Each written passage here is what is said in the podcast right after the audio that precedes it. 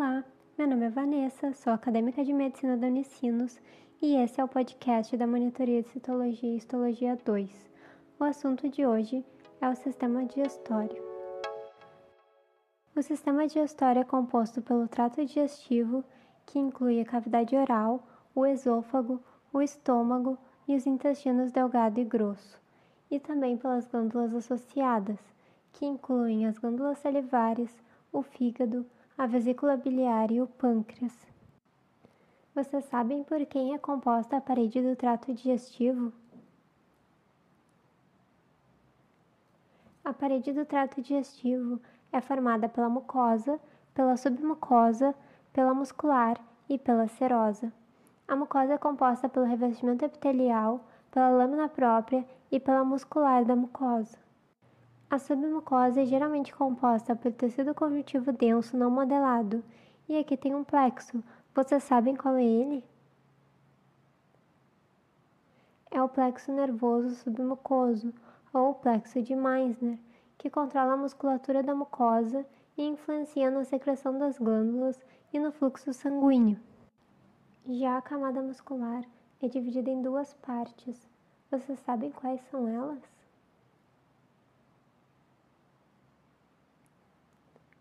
A primeira é a subcamada interna, que tem orientação circular, e a segunda é a externa, que tem orientação longitudinal.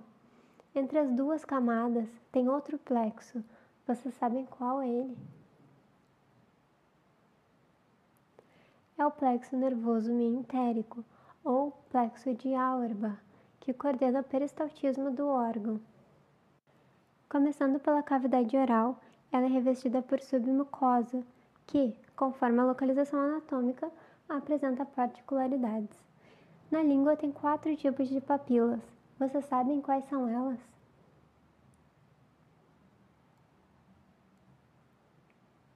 São as filiformes, as fungiformes, as foliadas e as circunvaladas. Já a orofaringe tem epitélio pavimentoso estratificado e seu suporte muscular é constituído por áreas com feixes estriados e lisos. Quanto ao esôfago, qual é o seu epitélio? É um epitélio pavimentoso estratificado não queratinizado. Na submucosa, tem as glândulas esofágicas da submucosa e a camada muscular muda gradualmente de músculo estriado na parte proximal para músculo liso na parte distal. O estômago é responsável pela formação do quimo. Todo o estômago apresenta fossetas na mucosa, epitélio cilíndrico simples, lâmina própria preenchida por glândulas tubulares e três camadas de suporte muscular. A submucosa não apresenta particularidades. O estômago é dividido histologicamente em três regiões. Vocês sabem quais são elas?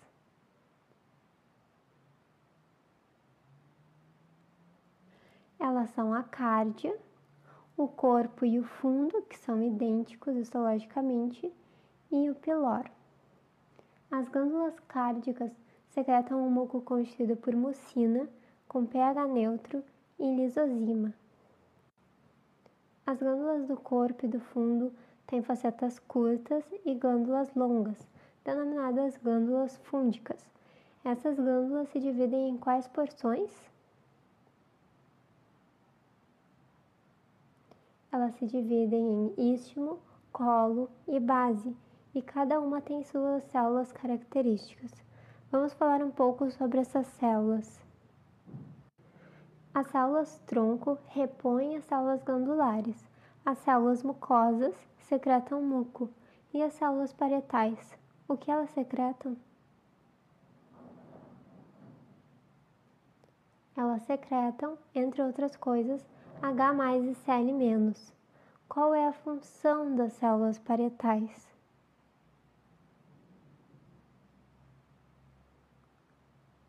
É produzir a lipase e o pepsinogênio, que se converterá em pepsina. Por fim, as células enteroendócrinas liberam serotonina e somatostatina. Quais são as características das fossetas e das glândulas pilóricas? As fossetas são longas e as glândulas pilóricas são curtas. E ali no piloro existem células secretoras de muco e células enteroendócrinas. Olá, eu sou a Raíssa e vou falar sobre a parte baixa do sistema digestório. E o que compõe a parte baixa? Compõe o intestino delgado, dividido em duodeno, jejuno e íleo, e o intestino grosso, dividido em seco, cólon ascendente, cólon transverso, cólon descendente, cólon sigmoide, reto e canal anal. Vou começar falando sobre o intestino delgado. Sua função geral é caracterizada pela transformação do quimo gástrico em quilo. E o que vemos microscopicamente no intestino delgado? Bem, iremos encontrar em toda sua porção uma superfície mucosa com vilosidades epitélio cilíndrico simples com microvilos. Esses componentes vão formar as chamadas glândulas ou criptas de Lieberkühn.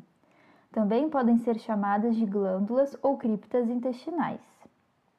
As criptas de Lieberkühn preenchem toda a lâmina própria. E uma característica muito importante do intestino delgado é que apenas no duodeno encontraremos glândulas na submucosa, que são chamadas de glândulas de Brunner. Entre as camadas musculares do intestino delgado, ou seja, a camada circular e a camada longitudinal, está situado o plexo nervoso de Auerbach, que é mais desenvolvido do que nos demais órgãos. Agora vamos falar sobre o intestino grosso. Ele é responsável pela eliminação dos resíduos da digestão, formação do bolo fecal e grande absorção de água. E o que vemos microscopicamente no intestino grosso? Vemos uma mucosa regular, e as criptas ou glândulas de Lieberkühn são retas e alongadas. O epitélio de revestimento apresenta muitas células caliciformes, produtoras de muco. A lâmina própria é rica em nódulos linfáticos, e a camada submucosa não apresenta nenhuma particularidade. Já as camadas musculares lisas formam pregas longitudinais denominadas tênias. Além disso, na camada serosa são encontrados os chamados apêndices epiploicos. É importante lembrar da presença dos apêndices epiploicos e das tênias, pois essas características não são encontradas no intestino delgado e nas partes superiores do sistema digestório. É importante mencionar que devem ser observadas as seguintes características microscópicas no reto em comparação com o colo. O epitélio do reto e as suas criptas de Lieberkühn têm maior quantidade de células caliciformes. Além disso, a lâmina própria e a submucosa do reto são mais vascularizadas e podem ser encontrados na serosa do reto apêndices epiploicos, mas apenas de forma ocasional. O apêndice secal ou apêndice vermiforme apresenta um epitélio com menos células caliciformes e a lâmina própria é abundante em nódulos linfáticos. Por último, o canal anal tem como particularidade microscópica a mucosa formando as colunas de Morgane. Terminamos o episódio por aqui. Esperamos ter ajudado e qualquer coisa é só nos chamar. Até a próxima!